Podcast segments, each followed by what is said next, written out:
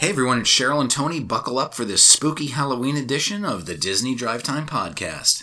Ooh. Oh. Are you scared? You're so spooky. I know. Ooh, it is the Halloween edition. Nice job. I should do this voice all the whole time. No, you should not. I don't know if I'm Dracula or an old Jewish guy. I'm not sure either. Old Jewish Dracula. There you go. How are you today? I'm good. Happy Halloween. Thank you so much. Are you going trick-or-treating tonight? I am. What are you going to dress as? I'm going as a happy husband. Oh, what a good choice. Yes.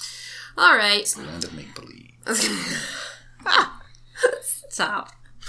All right. So, stories today. Let's start with, over in Epcot, the Seas with Nemo and Friends, which used to be the Living Seas a long time ago. Long time ago. Remember that? Has gotten a few upgrades. They've gotten all new carpeting throughout. There's some new signage. And then on the interior of the aquarium, the windows, the lining of the windows has new frames. So it just looks a little nicer. And a lot of the signage is a callback to the old original Living Seas logo. Well, if they changed it back to call it the Living Seas, then that would be all better. Oh, if it was the Living Seas, they'd have to have the hydrolators. It would be Sea Base Alpha. It would be a whole... that was good then. It'd be a whole big thing. But, you know, thank goodness for the new carpeting. That place always, looked and smelled a little musty. Although I'm not sure about the carpeting, the pattern, it's supposed to be sort of like a seaweedy bubbles maybe look, but it kind of looks like people just spilled their coffee all over it. Right. And as usual, there is some construction going on in the area, which means what? We don't have scrims in Epcot. We have rolling hedges. We have rolling hedge planters. Yeah. So if you're in the rolling hedge planter business, you are making your money out of Epcot. So they've got a lot of these out. That's kind of the area from the old interventions, between interventions and Living Seas, where they're putting the Moana attraction. Of course, it's kind of a logical progression from the Moana water-based attraction over to the Living Seas. So there's a lot of construction in that area. They're knocking down a lot of stuff. There's a lot of construction walls, a lot of these movable hedges. Just like everywhere else in Epcot. Just like everywhere else in Disney Springs Cot. Yeah. Which is what it kind of reminds me of now. It's nice. It's updated. The signage is nice. The new carpet's nice. I wonder if they updated the carpet on the little sort of like seating areas.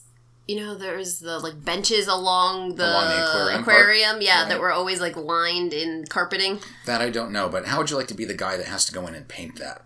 Yeah, they had underwater people. I think it's tile. They had underwater people tiling around the windows, which is kind of crazy. That looks like a fun job. Yeah, and with people watching you, of course. Right. Let's see. Where do you want to go next? How about over to Galaxy's Edge? Okay. Where we can talk about one of my favorite things. Even though I don't love Galaxy's Edge, I do love food. Yes, you do. They've had a little bit of difficulty with the naming convention for the food items there. They had gone from very... Galaxy's Edge-centric names that didn't necessarily tell a whole lot about what the food item was. That's right. So there was the original names when the lands opened, and this is Walt Disney World.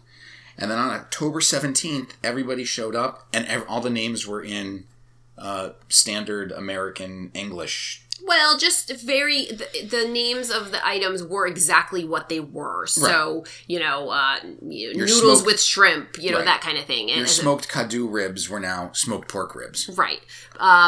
And so now they have updated things to sort of a happy medium. So they're using, what I noticed the most is that they're using the name of the type of meat that it is in the description, which is a big deal. So, if it's a beef rib, it says beef rib. If it's a pork rib, it says pork rib. If it's chicken, it says chicken right in there. It doesn't say yip, which no one knows what that is. Tip-yip, honey. I'm sorry. So what was originally the smoked Kadoo ribs, no one knows what a Kadoo is. Well... I do, but I'm. But I mean, it's not a Kadoo, right? So it's kind of false advertising. But obviously, again, there's no such thing as a Kadoo. You know what? It's like when Disney calls those turkey legs, when we all know that they're emu. You know how expensive that would be. I know. So it went from smoked Kadoo ribs to smoked pork ribs, and now the names have been changed once again to smoked Kadoo pork ribs, which I think is makes sense. And what used to be the fried Andorian tip-yip is now known as Andorian fried chicken tip-yip. Yeah, you gotta put what it is in there, and I think that makes sense. Now, to Disney's credit, when they did have the Star Wars names, they did have in the description what it was. Now, everybody knows that nobody takes the time to read the description on anything, and we're all so impatient. We want to know what it is immediately. So now I see why they put it in. Is it okay if I just slap you a little? Yes. It's so obnoxious. Yes. The thing is, you're standing there, you've got like 3 kids with you, you're trying to read these menus, you're squinting at them because you can't find your glasses, and you're supposed to be reading all the details of it. Just tell me what it is. Is it chicken? I just want to know. So, yeah, this is better. But what's funny is the desserts are still the Oi Oi Puff and the Baturan, and you can still get moof juice. That's because no one orders those things anyway. Okay. So it didn't matter. Okay. All right. And then over at the Magic Kingdom, the Jingle Cruise is coming back for the holidays starting on November 2nd. The Jungle Cruise will switch over to be the Jingle Cruise. Do you like the Jingle Cruise? I don't love the Jungle Cruise. Really? No, I mean, I don't hate it. It's just, you know, if you've done it once or twice, you've done it. So the thing that I liked about the Jingle Cruise was it was just something different. Right, but the Jungle Cruise, unlike, say, Living with the Land or Spaceship Earth, which has a pre-recorded spiel, you know, you get the character of your skipper.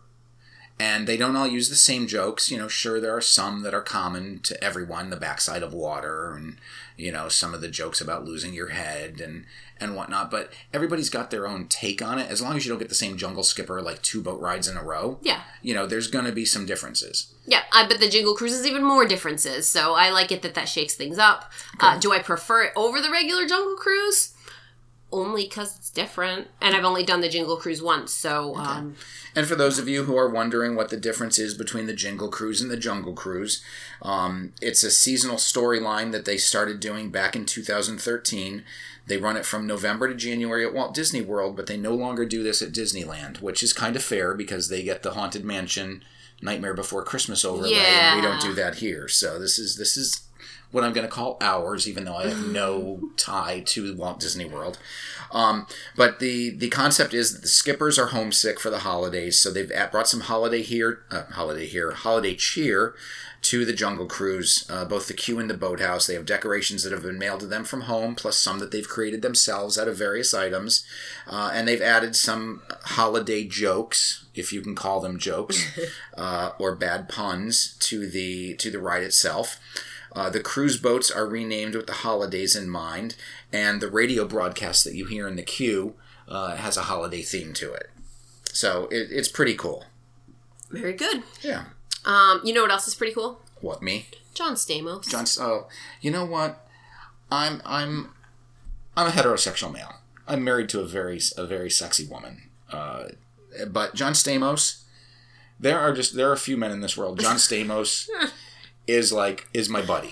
Like, he's the guy. Do you have a man crush? It could be considered a man crush. Mm-hmm. But like, John Stamos is like so cool. Like, his hair gets, you know, when he was in his prime and I was in my prime and we were both single, his hair got better dates than I did.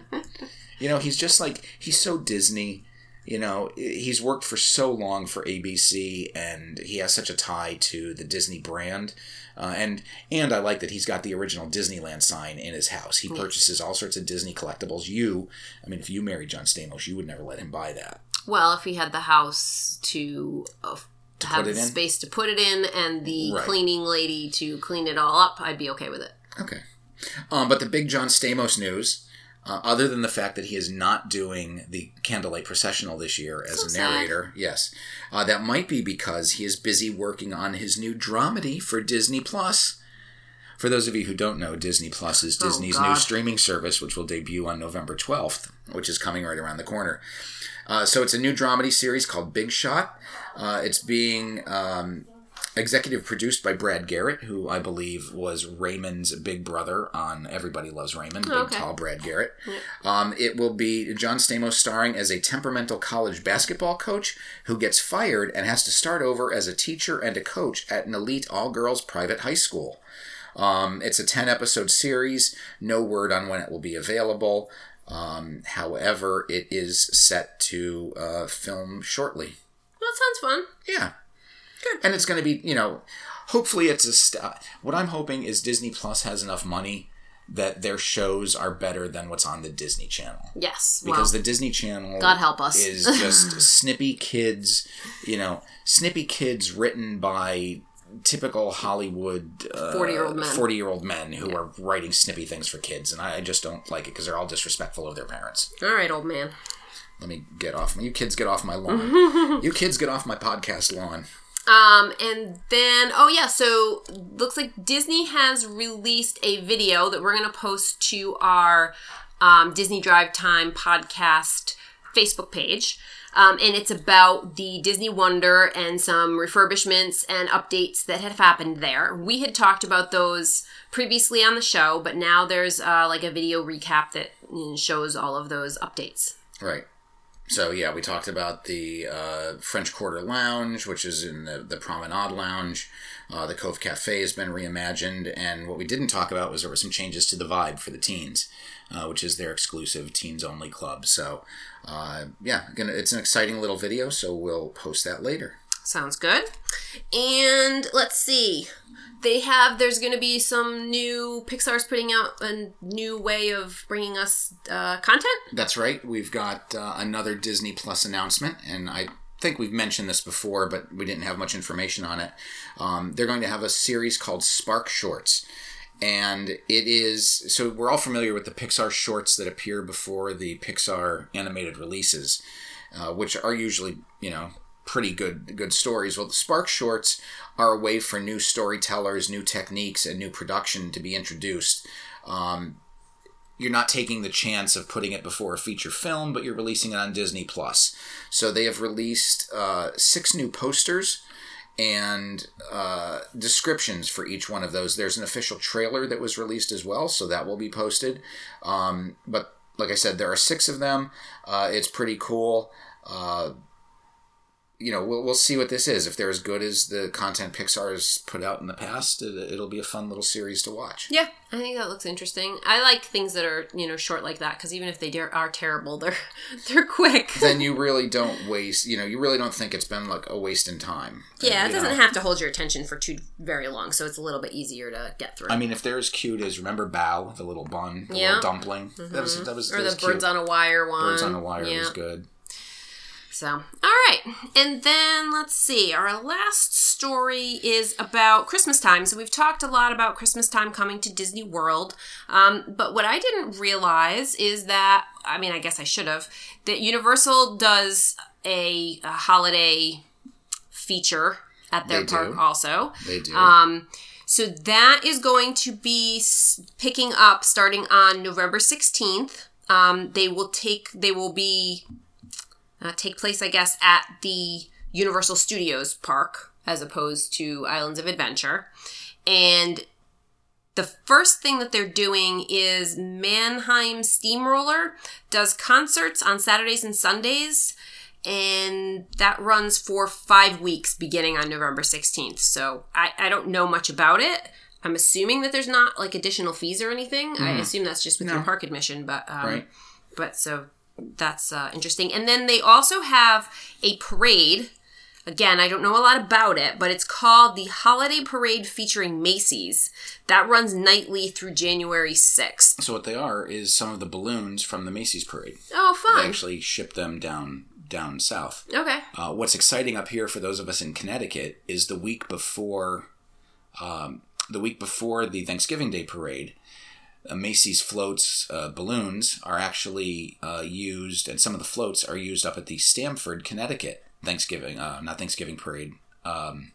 They have a holiday parade just before Thanksgiving, and they set the balloons and stuff up. They test them in Stamford, and then the following week they go down and blow them up by Central Park, and then they use them in the Thanksgiving parade, and then they package them up and they send some of them down to Macy's. So it's not the full-scale parade, but it's a pretty good... pretty good showing. That's fun. Additionally, at the parks, right now, you know, they've got their Halloween Horror Nights. That runs in Universal Studios through November 2nd, but they are already starting to put garland and other decorations up at Islands of Adventure. They have a lot of decorations leading up into Seuss Landing and the Trading Company, which is the store at the entrance of Islands of Adventure. And during the holidays, the Islands of Adventure hosts the Grinchmas Who Le Day Spectacular, which is a little play on the, citizens of Whoville. Mm-hmm. Yep. Like little Cindy Lou Who. They also have holiday decor and activities tied to the wizarding world of Harry Potter. So they've got the projections onto the castle. Yes, that's really cool. Their projections are really cool. Yep. You know, Disney's are good, but I think Harry Potter's are amazing. Yeah, I mean, that's kind of the only nighttime show right. They do, so. And the only problem with the Harry Potter stuff is they just don't have, because of the way they're centered around the lake, there's really no good viewing areas. Well, they're kind of all good viewing areas, but you're just sort of standing in the middle of everything. Right. Blocking pathways. It gets very packed. A little congested. Did you want to talk about SeaWorld at all? I didn't know there was anything at SeaWorld. Go ahead, tell us. So SeaWorld has... A Sea of Trees, which is a sparkling above the water display on the theme park Central Lagoon. So they've already started putting it up. And they actually have a Halloween Spooktacular running at SeaWorld right now. But SeaWorld's Christmas celebrations will run daily from November 23rd through December 31st. They will have a Christmassy version of their Sesame Street Parade and the Sea Lions High Christmas Pageant. They also have Rudolph the Red-Nosed Reindeer activities, ice skating shows, the Oh Wondrous Night stage show, and Miracles, a seasonal killer whale show.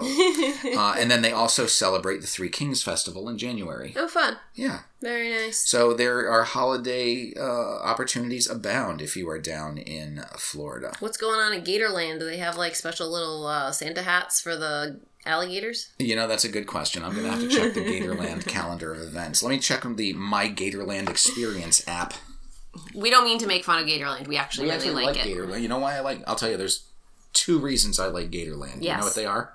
The wax figures. The two wax figure machines. Those are the two reasons? So when I was a kid... we used to go to the zoo in Memphis because my dad was stationed in Millington, Tennessee. And we would go to the Memphis Zoo. And at the time, you would put in...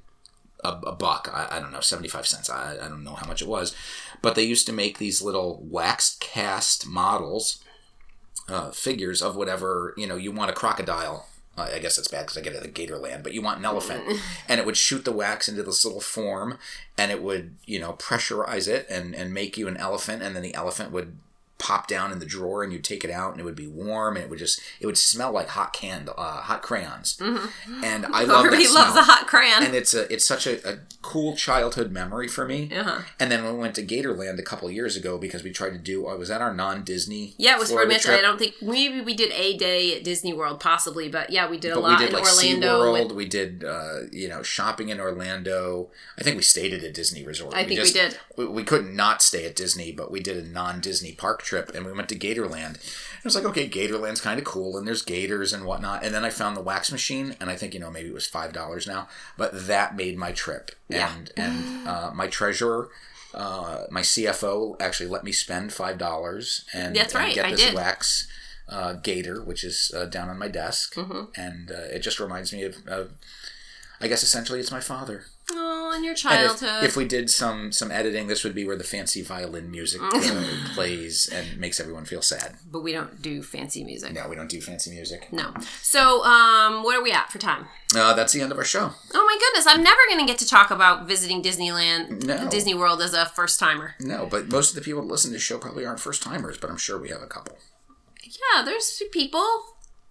Okay. Maybe they're all going to tell their friends, hey, you should listen to this show because they're talking all about first-timers going to Disney World. All right. That's how we're going to get our new listeners. All right.